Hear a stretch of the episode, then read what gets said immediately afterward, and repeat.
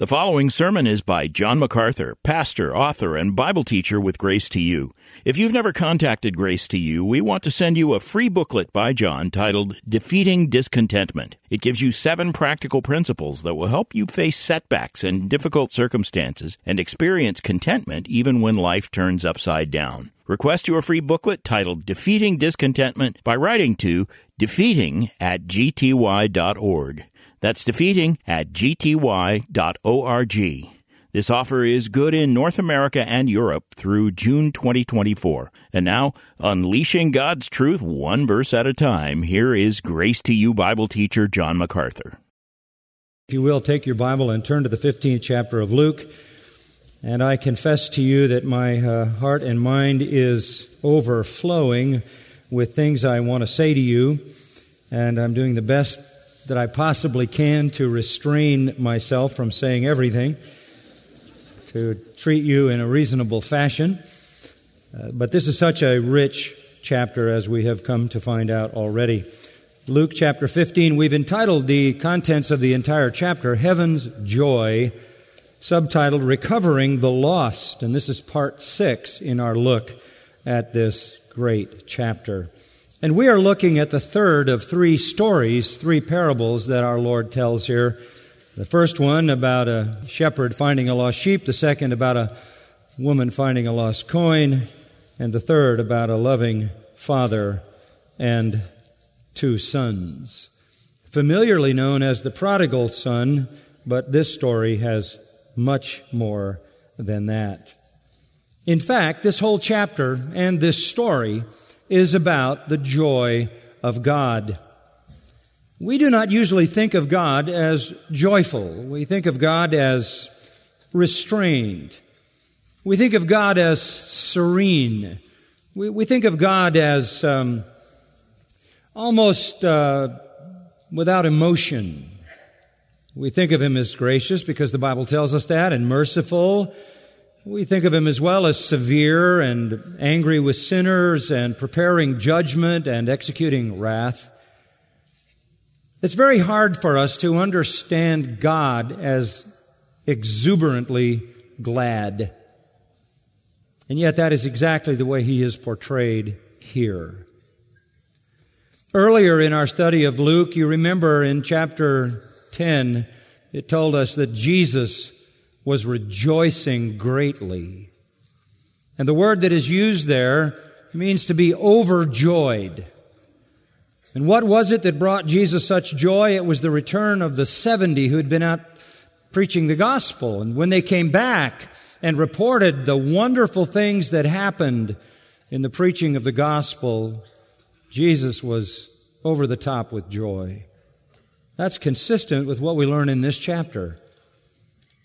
In the first story, God is the shepherd who finds the sheep and brings the sheep home and calls on everyone to rejoice. Verse 7 says, There will be more joy in heaven over one sinner who repents than over 99 righteous persons who need no repentance. And in the second story, when the woman finds the coin, she calls together her friends to rejoice. And in the same way, Verse 10 says, There is joy in the presence of the angels of God over one sinner who repents. Heaven's joy is based on repenting sinners. One sinner who repents brings joy to God and all who surround him in glory. The third story is the story of a son. First of all, a profligate son, a prodigal, wasteful son who came back and consequently brought his father joy. Profound joy, exuberant joy, joy that called for celebration. Heaven's joy is continually over repenting sinners. On the opposite side of that, however, were the religious leaders of Israel. The Pharisees and the scribes, the scribes were the scholars who supported Pharisaic legalism with their research. But the Pharisees and the scribes knew nothing of God's joy over repenting sinners. They never wanted to be anywhere near the category of sinners. They felt that they would be somehow polluted and made impure if they came into contact with them at all. They kept their distance. In fact, they basically only associated with each other in a sort of self-imposed isolation to maintain the delusion of their own holiness. And they could not comprehend the fact that Jesus associated with sinners, the worst, the most publicly scorned and outcast and unsynagogued of people. And to them, this was proof that he was not of God, but that rather he was of Satan. Because he associated with the people who were known to be a part of the kingdom of darkness. For this one who associated with the lowest of the low and the most wicked, to claim to be God and to claim to be the Messiah of Israel was nothing short of an outrageous blasphemy. And so they set out with their mantra to convince the population at every point they could that Jesus did what he did by the power of Satan as evidenced by his association continually with sinners. It is such an accusation that sets the stage for the stories that Jesus tells in this 15th chapter. If you go back to verses 1 and 2, all the tax collectors who were hated by the Jews because they had purchased their tax franchises from the Romans were working for the Romans, extorting taxes from their own people, a level of betrayal that was beyond comprehension for most Jews. All the tax collectors and the rest of those in the category of sinners were coming near him to listen to him. Both the Pharisees and scribes began to grumble, saying, This man receives sinners, he hosts them, and he eats with them. This is evidence on, on their side that indeed their accusation that he's of Satan has to be true because he spends his time with Satan's people. He is therefore a false Messiah. The fever pitch continues to escalate. They do a good job of spreading their accusation against Jesus. It ultimately mounts into a storm of hatred that screams for his blood and ends in his murder. Murdered as a false Messiah. But our Lord explains why he associates with sinners in this chapter. And he does it in these three stories. And the reason he does it is because this is a true and pure reflection of what brings God joy. The joy of God is found in the recovery of lost sinners, as we read in verse 7 and verse 10, and as we see illustrated so dramatically in the third story, which ends with a massive celebration over a lost son who is home. Now, as we look at this third story, it demands careful attention. I, I feel uh, like I'm giving you a lot, but cheating you at the same time because I can't get it all in. This is so rich and so deep. And on the surface, a lot of it is lost to us because we live in the Western world 2,000 years later, and this is back in the time of Jesus in a Middle Eastern village and we don't have the unconscious sensibilities, the cultural insights, and the attitudes that were a part of everybody's life and didn't need explanation. So, if you wonder why it only takes a little while to read it, but so long to explain it, it's the difficulty of filling in the blanks. The story divides itself into three parts that overlap. The first part is about the younger son. The second part is about the father. The third part is about the older son. It is dramatic and climactic as we go along. Each of those parts overlaps. As we're looking at the younger son, it overlaps into the father. As we're looking at the father, it overlaps into the older son. And so we're trying to sort it out and yet let it flow. We looked last time at the first part, verses 11 to 16, about the younger son. And we divided that into two parts, a shameless request Verse 11, he said a man had two sons. From the beginning, it is a tale of two sons. The younger of them said to his father, Father, give me the share of the estate that falls to me. So he divided his wealth between them. This was an outrageous, shameless request, tantamount to wishing your father was dead, because it was customary, it was acceptable only for a son to receive his inheritance after the death of his father. The son is therefore saying, I wish you were dead. I want what is mine. I want it now. This is shameless in its request. And it allowed him to perpetrate not only the shameless request, but a shameless rebellion. Not many days later, after he had received his part of the estate, the younger son gathered everything together. That means he turned it all into cash, went on a journey into a distant country. There he squandered his estate with loose living. Later in the story, it is said that he engaged himself with harlots, among other things. He squandered his estate with loose living when he had spent everything. A severe famine occurred in that country. He began to be impoverished. So he went and hired himself out to one of the citizens of that country, and he sent him into his fields to feed swine. And he would have gladly filled his stomach with the pods that the swine were eating, and no one was giving anything to him. A shameless request leads to a shameless rebellion. And all of that, as I told you, pictures the irreligious, rebellious, immoral sinner, the very kind of person that Jesus was associating with. The people who were treated badly by the culture, who were scorned and made outcasts by the society. They were as bad as bad can be. This young man demonstrates someone who has gone as low as you can go. All the way to the bottom in a Gentile country, living in an outrageous and immoral way, ending up not only taking care of pigs, but eating with pigs, becoming one of them. This is as bad as it gets. And he ends up destitute and helpless. Now, at this point, the father re-enters the story. The father re-enters in the mind of the son, first of all. And we go from a shameless request and a shameless rebellion to a shameful repentance. We see that in verse 17 as we begin to talk about the Father. Verse 17. But when he came to his senses, he said, How many of my fathers, stop there just long enough to say, all of a sudden his father comes to mind.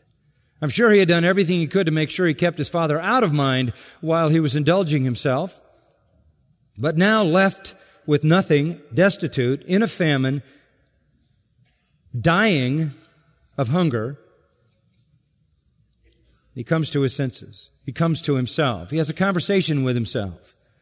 And what he says in his soliloquy is, how many of my father's hired men have more than enough bread, but I am dying here with hunger?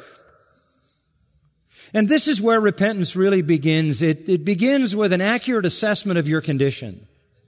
It's really important for the profligate sinner, for the prodigal, for the wasteful, irreligious outcast to come to an honest assessment of his own situation or her own situation. He knows he is in a situation for which he has no resources to get out. He knows he is dying of hunger and no one will give him anything and he's losing the battle with the pigs for what they can eat. It's the end. And all repentance begins with an honest assessment of one's condition of destitution, helplessness, no resources, and impending death. And so he thinks about his father and how many of his father's hired men have more than enough bread while he's dying of hunger. Now that says a lot about the father. This is where we start to learn about the father. Let me tell you a little bit about what it was to be a hired man. A misthos. A hired man was a day laborer. Sometimes you see them around, don't you, standing on a corner waiting for somebody to come along and give them a job that day? Even today in our society and all around the world and all through history. They are at the lowest level. They are basically the poor. The poor who are willing to work, who need to work. And everybody who was poor in these days, in biblical times, had to work. Day workers hoped somebody would come along and hire them. They were, for the most part, unskilled, although some of them may have developed some skilled craft that they would be hired to do. But for the most part, they were just unskilled workers who were available to help in the harvest or to do something that was temporary and, and therefore earn a little money to survive. Now, he remembers that his father paid them more than enough. That is to say, he remembered that the hired men had more than enough bread, which is to say their father was what? Generous. He remembered that um, his father gave them more than they generally needed to survive. His father was loving. His father was good. His father was kind. His father was generous. You see, hired men were even protected by the Old Testament law. Leviticus chapter 19 verse 13 says, the wages of a hired man are not to remain with you all night until morning. If you hire somebody to do work and he eats on the basis of that work and that money sustains him and his family, you have to pay him the day he does the work. Well, the father was a man who not only did what the Old Testament law said, but he did more. This uh, comes into the mind of the son, and it's very important to remember that his father is not a hard man. His father is not an indifferent man. His father is kind and generous and good. And he knows his father well enough to know that he's a merciful man, that he's a generous man, and that he is a forgiving man. He has all of that knowledge because that has been revealed to him in the revelation of his father, which he had when he was in the home. He doesn't know anybody else like that. He doesn't know anywhere to turn to. And somebody might say, well, wait a minute. I mean, he would expect that his father, having been so totally disgraced and dishonored in the village by such a request from such an ungrateful and profligate son, would have been ashamed and embarrassed and dishonored to the point where you wouldn't want to go back to him at all. But he knows his father better than that. He knows his father is not vengeful. He knows his father is merciful and generous. Now, hired men were not slaves. Slaves lived in the family. They weren't necessarily paid wages. Typically, they were just supported. They were part of the household. So if you were a slave, you worked in a family, uh, they gave you your food and your lodging and took care of all of your needs, and maybe there was a little pocket money for discretionary things. Hired men were lower than that. They had nobody continually caring for them. They were out on their own at the lowest of the low. But they received wages. And those wages, believe me, were given at the discretion of the man who hired them. Do you remember when Jesus told the story about going into the marketplace in the Gospel of Matthew to find some people to come and work in the harvest? And then they first found some at six o'clock and then some at nine and some at 12 and some at three, took them out and they didn't negotiate at all what their wage would be. Remember that? The ones who came at six, nine, 12, three, all received what? One denarius, the same wage, and that was due to the generosity of the man. They were not in a position to negotiate. Day workers weren't. They took what they could get to survive. But this was a generous father. All the people who heard him tell the story would have processed all of that, which I have to fill in for you. But he's ready to go back to this man that he knows to be merciful and generous and compassionate and kind. He is ready now because he doesn't have an alternative. He, there's nowhere left to go. All he can do is humble himself, face his shame, admit his terrible sin and disgrace, go back and try to be treated with the same kind of mercy and compassion and kindness that he knows his father treats poor people. And maybe, maybe if he can work long enough, he can earn back what he lost and make restitution back to the family and then have a reconciliation with his father. He's thinking the way the people in Israel thought because that's the way Jesus wants him to think. They would have all understood this. They would have all said, well, boy, if, if he's truly repentant, he'll go back He'll go back to his father. He'll confess. He'll repent. He'll be humbled. He'll be humiliated. He'll be scorned. He'll be shamed. And that's just and that's fair and that's right because of what he's done to his father. Very severe in an honor shame culture. Very important to protect the honor of the old man. That's what he needs to do. And he needs to go back. And then he needs to receive from that father mercy and forgiveness based on work that he does. He needs to do restitution. So they would have been with him in this story up to now. They would have been horrified at what the young man did. They would have seen him as an absolute outcast. And if there was any hope for coming back, he would have to come back, receive mercy and forgiveness, and do the work to earn back his reconciliation. Well, he's ready. He's broken. He's alone. He's sad. He's penitent. He has nowhere to go. And he believes in his Father. This is a picture of one whose repentance leads to salvation. Because you see not only repentance here, but faith in his Father. He trusts in his Father's goodness compassion, generosity, and mercy. Repentance is linked to faith. He knows the kind of man his father is. And in spite of the horrible way he has blasphemed his father, dishonored his father, shamed his father, the horrible way he has treated his father, the terrible way he has lived his life, coming to the very bottom, he knows his father is a forgiving man. And penitently, he trusts to go back and receive forgiveness and do whatever works he needs to do to make restitution and be reconciled. So, verse 18 I'm not going to just stay here and die.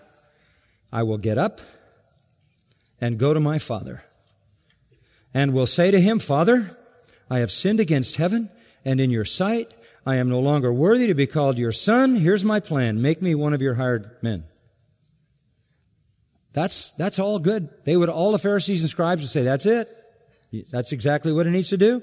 That's sensible thinking, boy. He came to his senses. He had a little dialogue with himself. He had a soliloquy. He understood he had nowhere to go but home. He understood something about the goodness of the Father. He's ready to place himself on the mercy of the Father, having repented of his sins. He's going to go back and he's going to do what he needs to do by making himself a hired man at the lowest point on the totem pole in terms of socially, no intimacy with the Father, not even a slave in the house, let alone a son. He has no right to the home, no right to deplete the family resources any further. He's just going to work when they want to invest some money in something that's going to bring a dividend like anybody else will work. He's ready.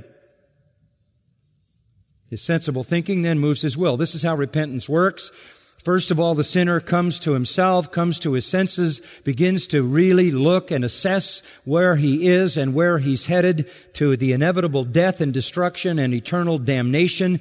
The sinner says, I can't keep going this direction. There's only one to whom I can turn. That's the Father whom I have flaunted and dishonored. I have to go back to him. I have to go back bearing my shame and full responsibility for my sin. I have to cast myself on his mercy, forgiveness, and love, and I have to tell him that I'm willing to work to do whatever I need to do to earn my way back. Everybody would have understood that. It's very humbling. It's very, very embarrassing, very shameful. But he says, I'm going to do it. And listen to, to how severe he, he is about his own self indictment. I have sinned against heaven and in your sight. Against heaven is actually eis ton ouranon. I have sinned into heaven.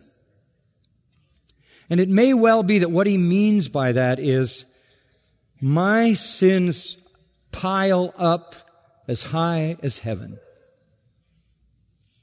This may be a reflection of Ezra 9 6. Oh my God, I am ashamed and embarrassed to lift up my face to thee, my God, for our iniquities have risen above our heads and our guilt has grown even to the heavens. He's not holding anything back. He is genuinely penitent. He is denying himself fully This is the stuff of real repentance. He is saying, my life has been a total disaster. I am facing death and there's no one to blame but myself. I rebelled. I disobeyed. I wasted my life. I dishonored my father. My sins rise to the very presence of God. They stack so high. This is true repentance, holding back nothing, no excuses, no blame anywhere but himself. And so, true penitence, matched with true trust in a father's love and forgiveness, starts the sinner back. He has to go back to save himself from his sin. Empty, alienated, headed for eternal destruction. Every sinner who ever repents starts with powerful conviction of his own or her own condition destitute, empty, headed for eternal death. Every sinner who comes back takes full responsibility for that sin and sees it as an offense that rises as high as heaven. Every sinner who comes back sets his course or her course toward God to come back.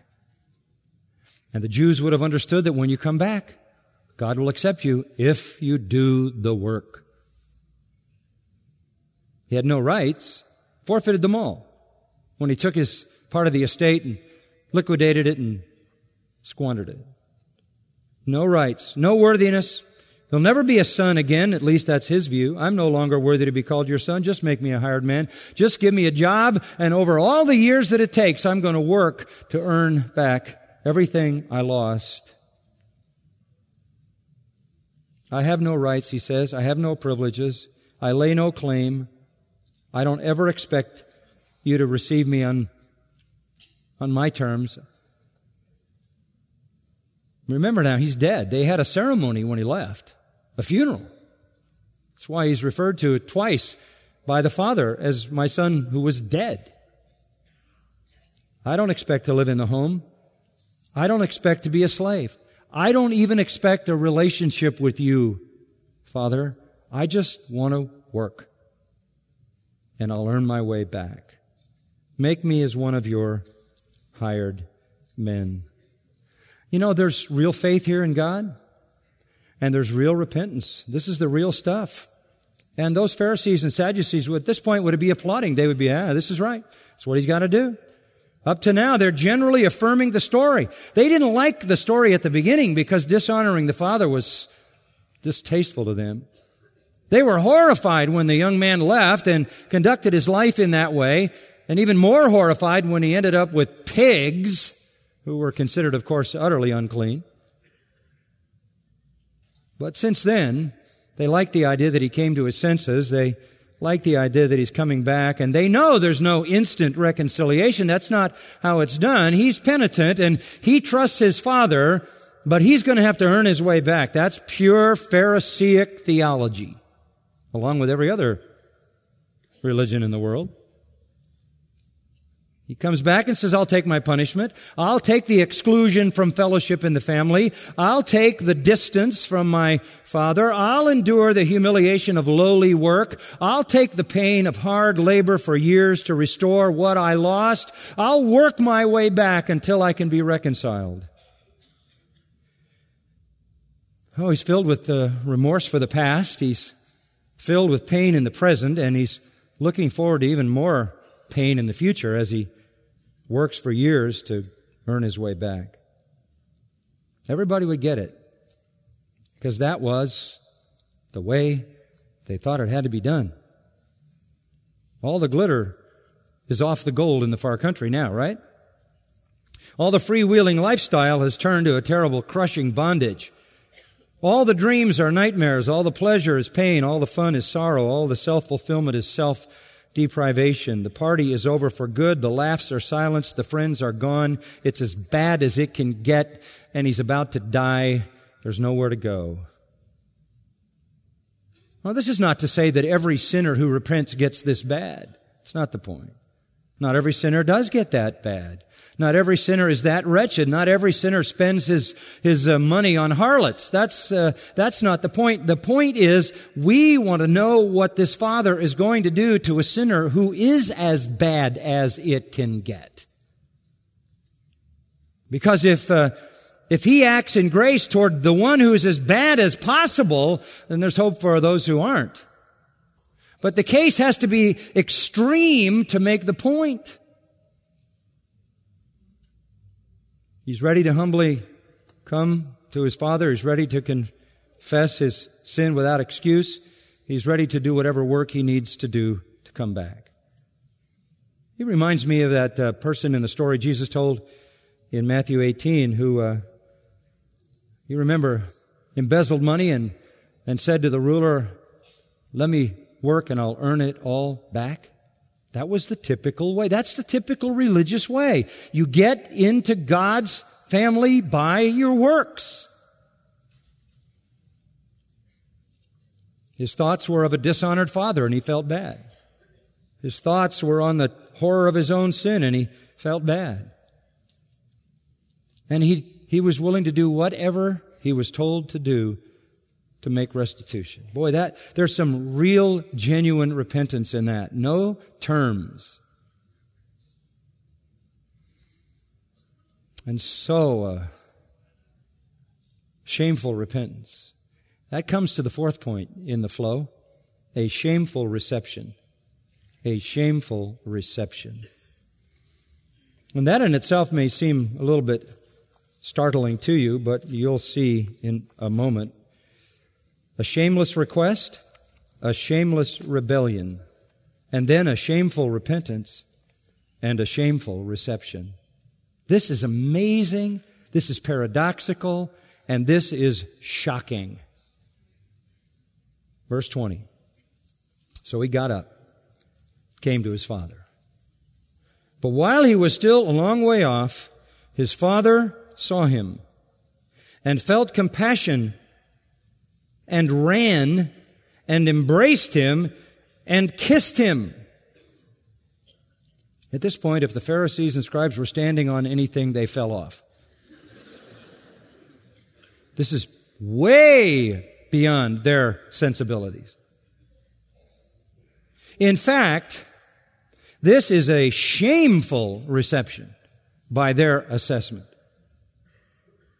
It starts out simply by saying he got up and came to his father.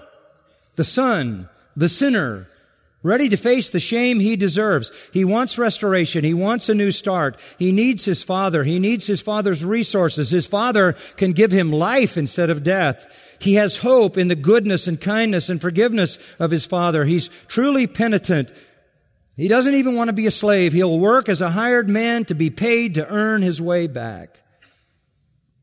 He doesn't want anything he doesn't deserve. And he will work to earn it. That's pretty much how people feel. That's how the Jews felt. And the Pharisees and scribes listening to Jesus, along with anybody else at that time who heard the story, would say, Yeah, that's right. And you know what? When he does come to his father, they would know what the father would do. First of all, the father would not be available. He had been dishonored. His respect had been tarnished in the community. He had been shamed by such a, an outrageous and rebellious son, and he had brought shame upon himself in some ways by even allowing him to do that. And here comes the son with another outrageous request. After he has already cost a great portion of the family its fortune and the father his honor. So the Jews would expect this. They would expect, and this would be what would be done in the Middle East then and perhaps even today in some places. The father would refuse to meet him. The father would make him sit outside the gate of the home somewhere in that village for days in public view. Nobody would take him in so that the whole town could heap scorn on him so that the whole town could bring the retribution upon his head that he deserved for the way he dishonored his father. Scorn and abuse and slander against him and people mocking him and perhaps even spitting on him. And the son would expect it. He would expect it. He knew it could come, and he would sit there and take it. Pharisees and scribes would expect that he had to be justifiably shamed before everybody as part of the retribution for the shame he had brought upon his father. And when the father did let him in, after a certain period of time, it would be a very cool reception, and he would be required to bow low and kiss the father's feet. Then the father would tell him with a measure of indifference what works he would have to do and for how long he would have to work to demonstrate that his repentance was real. And if he did work as long as he needed to and did all the reparations and all the restitution and paid back in full what he owed, then he could be reconciled and only then. All the rabbis taught that. All the rabbis taught that repentance was work a man does to earn God's favor when he feels sorry for his sin. That's what repentance was. You feel sorry for your sin. You want to be restored to God. So you do work. And by that work, you gain favor with God by making restitution. Everybody knew that was the way it was done. And the village would even, after they had heaped scorn on him for long enough, would let him work there with a measure of dignity. But that is not what happened. In fact, what happened could only be described as shameful. Shameful. What happened while he was still a long way off? His father saw him and felt compassion for him and ran and embraced him and kissed him. Now, I just got to take that apart a little bit while he was still a long way off. Hadn't reached the entrance to the village. Down some dusty road way out of town. Long way off. Father sees him, which is an indication of the father seeking, isn't it? Everybody would know that. Father looking. They would assume he had been looking a lot, very often that he knew the kind of life that his son was headed toward would end up the way it ended, and that he hoped that he would survive it so that he could come back, and the father bearing a private pain and a suffering love all alone in his own heart, looking and looking and looking and looking. It's daylight. It has to be daylight in the story because he sees him a long way off, which means the town is full of people. The town is crowded. The town is busy. It's a hubbub. It's bustling with women and children and older people and everybody who's not out in the field. And that means it's a busy place. And the father is looking and looking. Why? Very simple. He wants to reach his son before his son reaches the village. He not only wants to initiate the reconciliation, as the shepherd did when he found the sheep and the woman when she found the coin. But he wants not just to initiate the reconciliation. Listen, he wants to get to his son before his son gets to the village. Why? He wants to protect him from the shame. He wants to protect him from the scorn and the abuse and the slander. He wants to bear the shame, take the abuse. He's willing to have the people say, what's he doing? This man who has been dishonored now dishonors himself by embracing this wretched boy. But he wants to protect the son from the scorn, the slander, the taunting, which was expected, which was just, which was part of the culture, which was expected. How does he do it? How does he protect the boy? He sees him, it says, when he's still a long way off from the village. It says he felt compassion, not just compassion for his past sin, not just compassion for his present filth and he was in rags and smelled like a pig, but compassion for what he was about to experience. And the word compassion, splanchnizomai, comes from a root that means your intestines or your bowel or your abdomen. He felt a sick feeling in his stomach when he saw the boy and knew he was headed toward this unleashing of scorn. And so it says, he ran. Now I gotta tell you something, folks. Middle Eastern noblemen don't run. Okay, that's just basic. The word running here, literally, it says, and running is um, dramon. It is the Greek word that's a technical word for racing in a stadium. He sprinted is what he did. It's almost as if he's impatient. He can't get there fast enough. This uh, word doesn't indicate a trot or a shuffle or a middle-aged scoot. He, he sprinted. And this is beneath his dignity, folks. Oh my, if you only knew, I'll tell you. Kenneth Bailey, who's made a study of life in the Middle East, having lived there for many, many years, collected material which is rich in its understanding of the Middle East, writes this. One of the main reasons why Middle Easterners of rank do not run is that traditionally they all have worn long robes. This is true of both men and women. No one can run in a long robe without taking it up into his or her hands. When this occurs, the legs are exposed, which is considered humiliating. Clearly, he writes, exposure of the legs was considered shameful. The robes themselves reached to the ground to make sure this didn't happen. A quaint ruling for the Sabbath states that if a bird crawls under your robes on the Sabbath, you may not catch it. Now there's a problem. Because you might have to expose your leg to do that. So it says the suggested alternative is to sit very quietly and wait for sundown. so no one can see. And then seize the bird Further, on the Sabbath, you could smooth out your robe to make it look nice, but you couldn't lift it up. If your robe did not reach the ground and you didn't have a longer one for the Sabbath, you had to take the hem of it out so that it touched the ground. Also, no one should jump or take long strides. One foot should be on the ground at all times. The reason for this last ruling is to assure that no part of the leg is ever exposed Rabbi Hisda, while walking between thorns and thistles, would lift up his garments to keep them from being torn. And he had to offer his followers a defense of this unacceptable exposure of his legs. In another tractate, ancient tractate, Abba Hilkiah lifts his robes to avoid thorns while walking in the country. He is asked to explain these mysterious acts which are bewildering to us.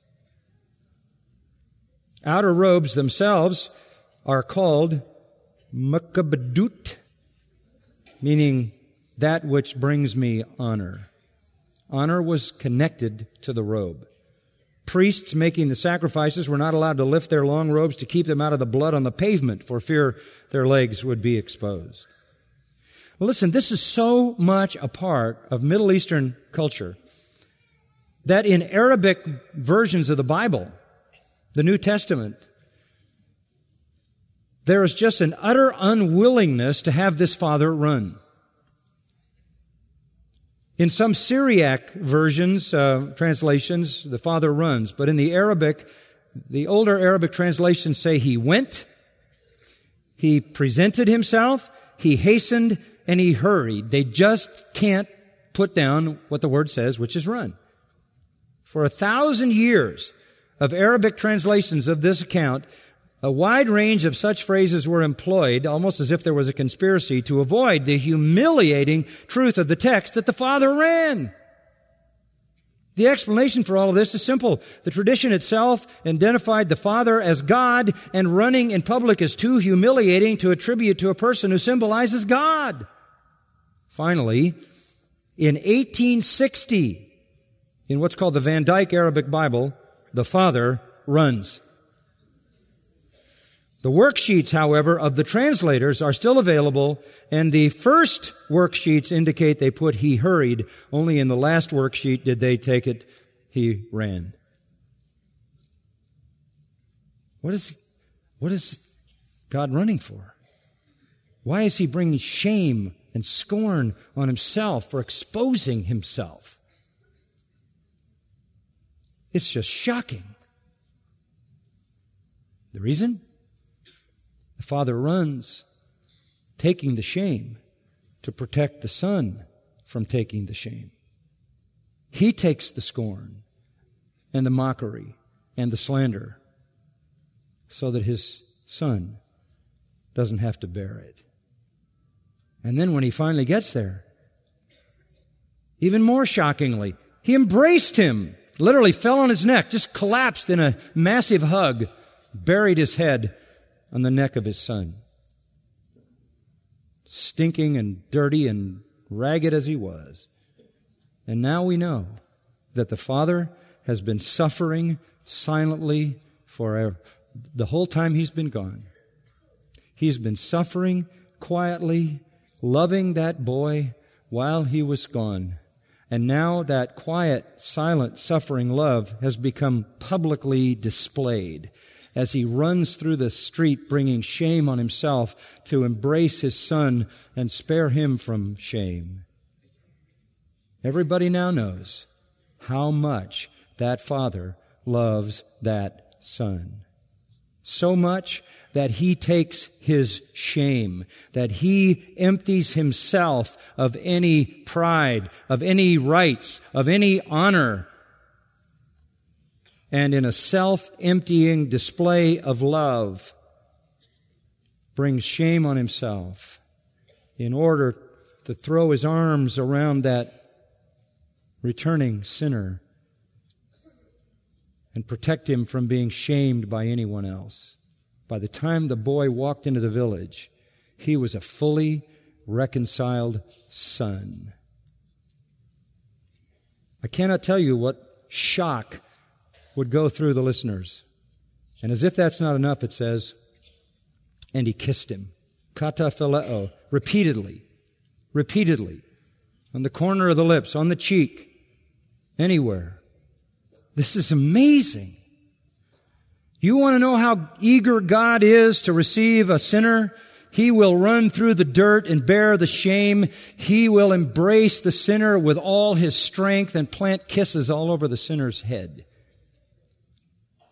And some people think that God is a reluctant Savior. No, He's not. This is the kiss of affection, repeated and repeated. He's ready to kiss his father's feet, but his father's kissing his head. This is a gesture in the culture of acceptance, friendship, love, forgiveness, restoration, reconciliation, all the above.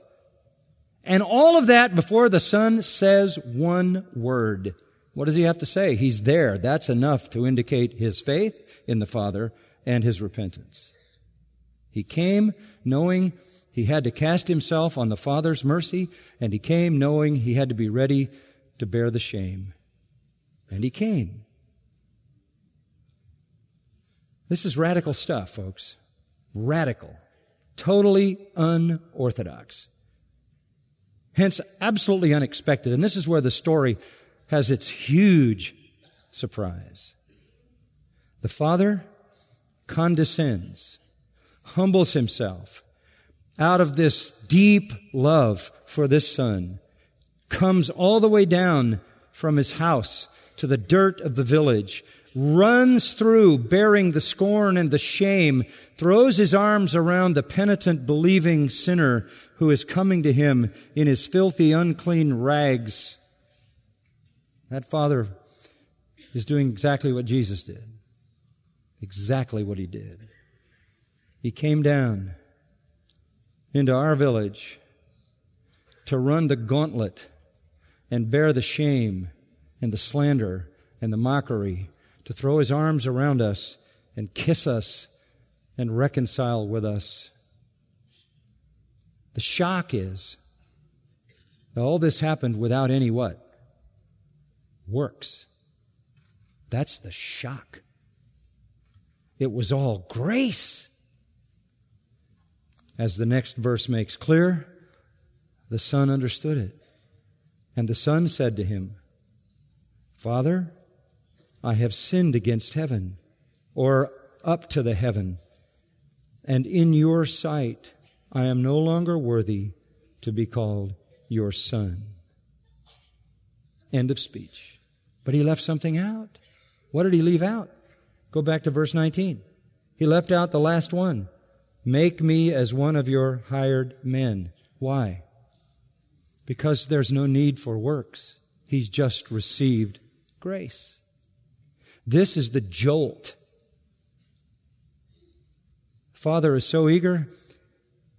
He receives and embraces and reconciles with the Son before the Son can say anything. But when he does speak, he leaves out the works part. Full repentance, full faith, and no works. Why? Because he's already been received as a son. He's already been forgiven. He's already received mercy. He's already been reconciled. His repentance is real. His faith is true. And his father responds with complete forgiveness and reconciliation. Now he knows. I don't have to work my way back. He embraced me. He kissed me. He took my shame. Beloved, that's all the sinner ever has to do is come penitently, trusting in God.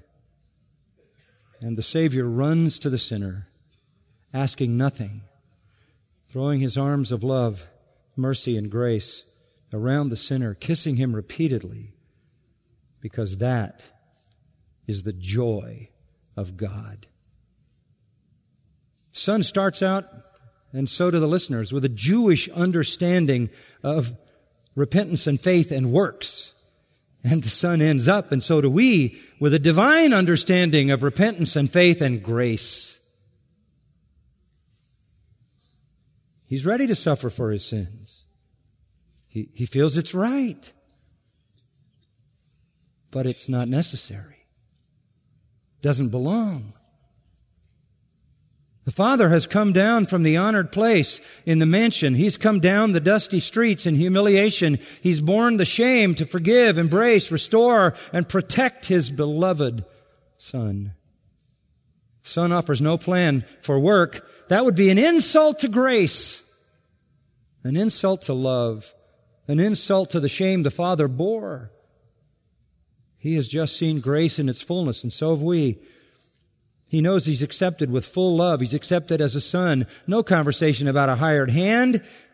He will gladly become a son to this loving, forgiving father and leave his future in his father's hands.